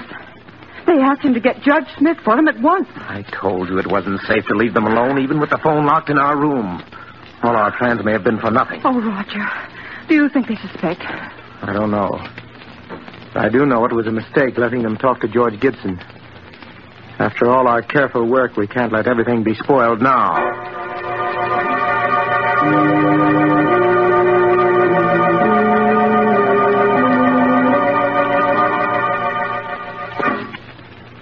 Oh, Martha, these past 24 hours have been endless. Where can George be? Probably delayed somewhere. Oh, Martha, Martha, there. George is coming. He just turned into the drive. I told you he wouldn't fail us. Oh, but Roger and Hester are in the house now. What if they don't let George see us? Nonsense. And George has a message to deliver. He delivers it. Roger's just gone out to get the mail, but... Louise. What is it, Martha? What's wrong? That isn't George Gibson driving the mail car. What? The man driving it's only a youngster. Now he's leaving. Martha, what does it mean? I don't know. I don't understand. Perhaps George is ill and he, he couldn't come today. Hello, I'm Martha Louise. This magazine just came in the mail. Thought you might like to see it. Thank you, Roger. Why didn't George Gibson deliver the mail? Oh, so you noticed there was a new driver today? Yes. I'm sorry to tell you this, but poor George Gibson was killed last night. Killed? Oh, no. He had an accident as he was returning to the village. An accident? Yes. I don't want to speak any more about it. It'll just upset you. Hester will bring you your supper soon. Oh, Poor George. That means Judge Smith never got our message. Oh, Martha. Louise, don't you see? It wasn't an accident. But Roger said it was. George was deliberately killed to keep him from going to Judge Smith. Martha, you don't mean that Roger and Yes, Hester... Louise. Won't stop at anything to get our money. Oh, Martha, I'm so frightened. Oh, we must have courage or we're lost. Oh, but if we can't get word to the outside and, and they're poisoning our food, well, we haven't eaten a thing since poor Queenie died. We can't go on throwing food away or we'll starve. There's only one thing to do, Louise, if we're not to starve. Toby, must sample our food before we eat it. You mean to see if it's poisoned? Yes. Oh. Oh, I know it's dreadful risking poor Toby's life like that, but it's the only thing to do. And meanwhile, we must get in touch with Judge Smith. We must.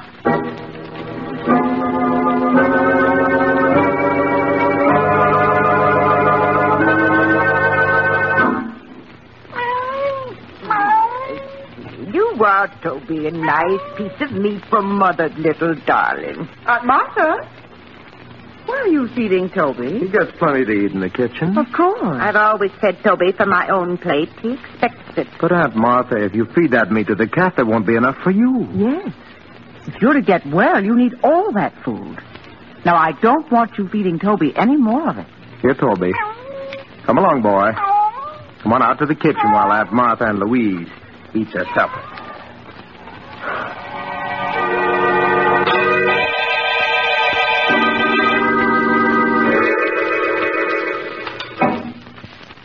How are you, Aunt Martha? Louise? I've brought you your lunch. Doesn't it look good? Yes, Hester, it's very nice. Lunch, eh? Here, Toby. Here, kitty, kitty, kitty. Hester, have you seen Toby? No, Aunt Martha, I haven't. Oh, but where could he be? Toby's always on time for meals. He's probably someplace around the house. Oh. Now eat your lunch before it gets cold. Oh, Martha, where can he be? Toby will be along in a few minutes. We won't touch a bit of this food until he's tried it first. Oh, I do wish he were here. I'm so hungry. Please, don't touch a thing on that tray. It isn't safe. Oh, here, Toby.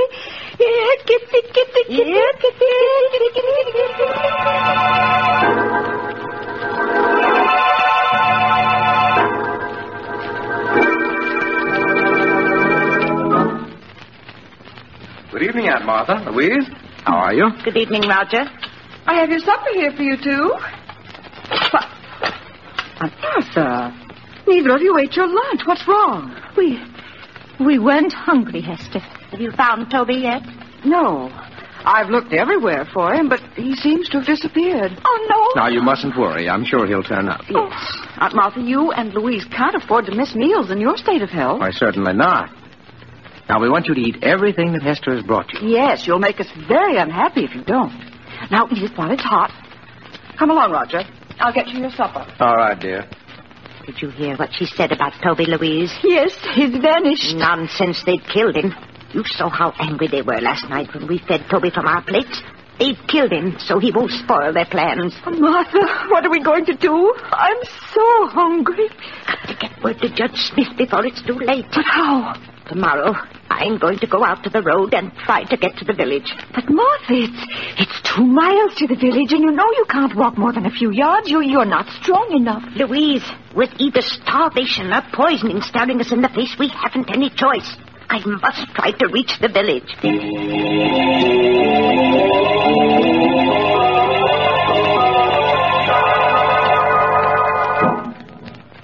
The next morning, after Roger had left for the village and Hester had gone to the Miller farm, Martha, dressed as quickly as her shaking hands would permit.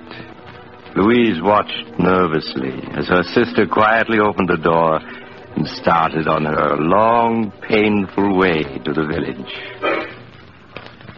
Hello, Aunt Louise. Oh, why, where's Aunt Martha? Aunt Martha? Uh, she's someplace around the house. But I've just been through the house. Why, her closet is open. And her hat and coat are missing.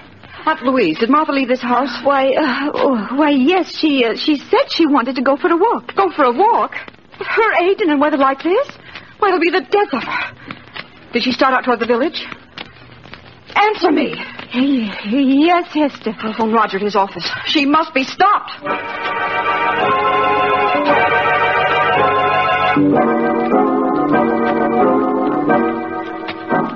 Twenty minutes later, as Roger drove along the road leading to his home, he saw a small figure in the distance.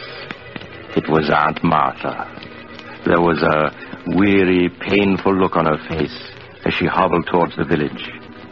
In spite of her determined resistance, he put her in his car and drove rapidly on home. One thought was uppermost in his mind. He must make sure that this could never be repeated. Oh, Martha, I'm so hungry. Yes, Louise, I know. So am I. We've gone three days now without eating. We left them our money and our wills. Why must they kill us? They're nothing but common murderers. Oh, if there was only some way to get word to the village. Louise, I've got an idea. What is it, Martha?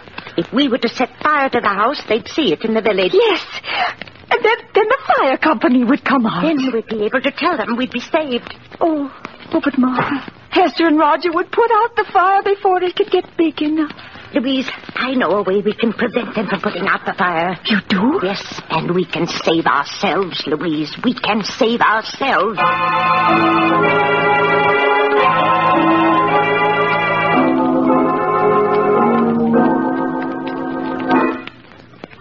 Here, Toby. Here, kitty, kitty, kitty. Aunt Martha. Why are you looking down the cellar? You should be in your room. Yes, it's drafty out here in the hall.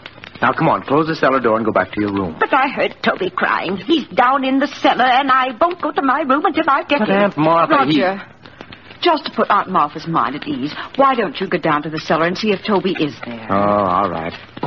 If you ask me, it's just a waste of time. Oh, please help him look for Toby, Hester.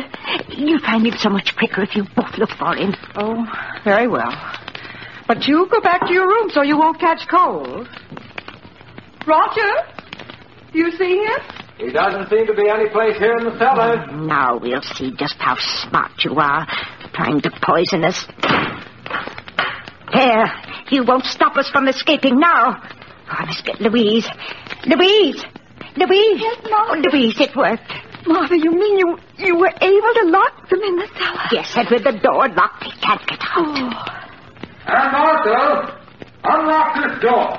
Not a Oh, they found out they're locked in. Don't you worry about it, Louise. I'll take care of everything. Oh, Martha. Aunt Martha! Martha, what are you doing with that kerosene lamp? I'm pouring the kerosene around the room so that it'll burn better. Are you ready to leave, Louise? Yes, Martha. Strike a match and start the fire. Oh, oh, how quickly it's starting to spread. Yes, we better leave. I'll push your wheelchair, Louise, oh, and you try to help by rolling the wheels. Yes, Louise. There. Yes, we're coming along nicely. Oh, Martha, I hate to do this. Louise, you mustn't waste any pity on them. Even if they are our niece and nephew, they're nothing but common murderers. Yes, I suppose you're right. Now I'll just open the front door and we'll be free. Roll the wheels a bit, Louise. Yes, I am. Just a few feet more and we'll be safe. There. There. Far enough away from the house to be perfectly safe. Oh, my. The whole house is on fire now. Yes, lovely fire, isn't it? I don't feel cold at all. Oh, do you think they can see it in the village by now, Martha? I'm sure they do. Remember, Louise, when the fire company gets here, we don't know what happened to Roger and Hester. We just managed to get out ourselves. Yes, Martha. If we told them what we were forced to do to escape, we'd have to reveal that our own niece and nephew were poisoners, murderers. We don't want to disgrace the family name, Louise. Oh, no, Martha. Of course not. Oh, look, look, Martha, look. The roof is beginning to go.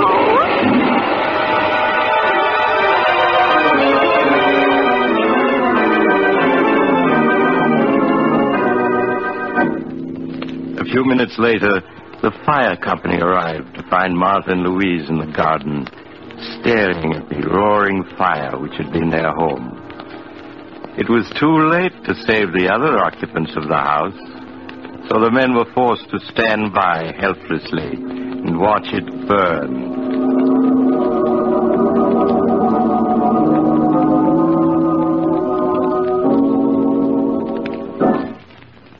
Good morning, Judge Smith. Good morning, Miss Martha, Miss Louise. I trust you're well after that terrible ordeal last night. We're much better, thank you, Judge. Well, now that your niece and nephew are gone, we must plan for your future. Oh, you don't have to bother, Judge. All we want to do is move back to our old house, hire a few servants, and live as we used to. Oh, and I was wondering if you could arrange to have Mary Thompson come live with us. I won't hear of her going to that dreadful home for the infirm. Oh, no, it would be the death of her. Ladies, I'd hoped I'd never have to reveal the truth to you, but now it appears I must. I don't understand, Judge. Last month, the bonds in the trust fund your father left you became utterly worthless. What? Your nephew and niece were afraid the shock of learning you were penniless would kill you. So it was decided to keep the news from you. That's why the three of us persuaded you to move in with them. Your house here in the village had to be sold to meet debts of the estate. That can't be. Father left us so much. It's all worthless now. Perhaps I should have told you this a month ago. But your niece and nephew wouldn't hear of it. In spite of the fact that they had only Roger's salary to live on, they were determined to prevent you from ever learning of your misfortune. But the the deaths of poor Queenie and Toby. Of, of, of George Gibson. George Gibson? Yes. I'm afraid I don't understand. Surely you heard he was killed a few days ago when a tire on his car blew out and it overturned. You mean he wasn't murdered? Certainly not. Are you feeling well? Has my news been too much for you? No, no. Well, now that your niece and nephew are gone and there's no one to support you, I'm afraid there's only one thing left. One thing left. What's that? I'm sorry to say, the home for the infirm, the poorhouse.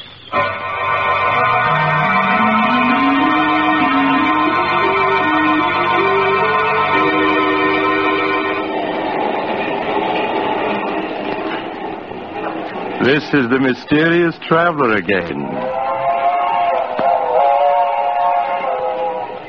Have you enjoyed our little trip? Too bad about the Abbott sisters. Such nice old ladies. But then, how were they to know that poor Queenie died of cramps, not poison? After all, you can't be too careful, can you? Would you care for a sandwich? They're very delicious. I make them myself. Oh, you're getting off at the next stop. I'm sorry. Perhaps you'll join me again soon. I take this same train every week.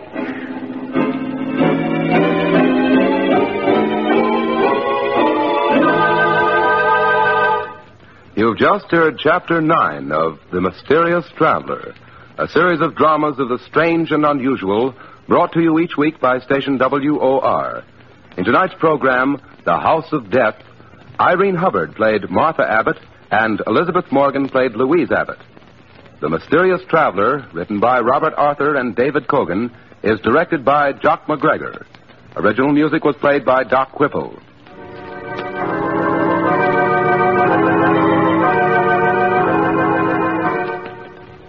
Listen next week to a tale titled The Man Who Knew Too Much.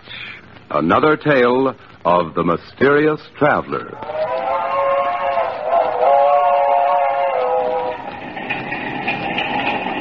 The Mysterious Traveler is presented by WOR Mutual every. Well, everybody, that just about wraps her up for the day, and or I should say the week. And um, I hope you guys enjoyed it. I hope you enjoyed the show as much as I have, uh, as much as I enjoy putting it together. And um, as I said, if you have any um, requests or comments or anything like that, um, you can contact us on Twitter at Blind Whose at B L I N D W H O S E, or you can contact Victor on Facebook at Whose Blind Life Is It Anyway? Uh, actually, you can contact both of us.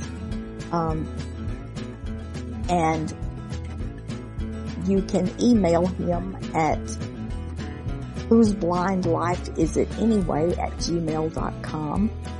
You can email me at coffeegal62, C-O-F-F-E-E-G-A-L 62 at gmail.com. You can tweet me at Monni60, M-O-N-N-I 60, period. Anyway, y'all have a great week and I'll see you next week. Bye bye. Bye bye, everybody.